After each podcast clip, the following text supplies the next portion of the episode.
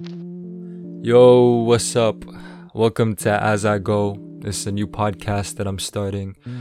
For those that don't know, my name is Mark. I'm 18 years old from Toronto, Canada.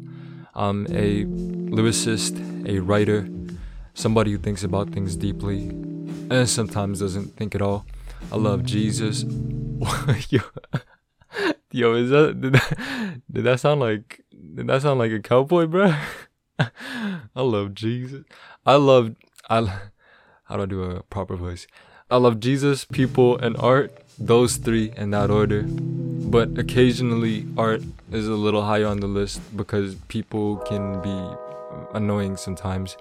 I'm releasing this podcast because I'm entering a season in my life where it's gonna be a lot of new experiences. I recently just turned 18. Well, not recently. It was four months ago, and but I recently started university, and you know it's like the big boy world now. It's gonna be a lot of meeting new people, a lot of learning, a lot of unlearning, a lot of new challenges, and yeah, I figured a podcast would be the perfect way to document the the nitty gritty of my life. Well, this is like where I'm becoming my own person and building my character and being exposed to sort of the almost the real world. And uh, yeah, I want to take you guys on this journey. Oh, that's so cliche.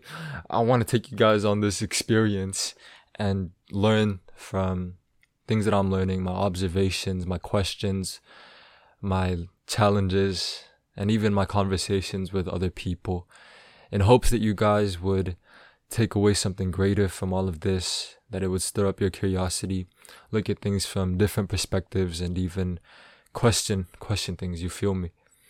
And so yeah, I'm not gonna ramble on for too long. If you guys want to learn more, if you guys are interested, do check out my next episodes. I don't have any yet right now, but well, like when you're listening to this.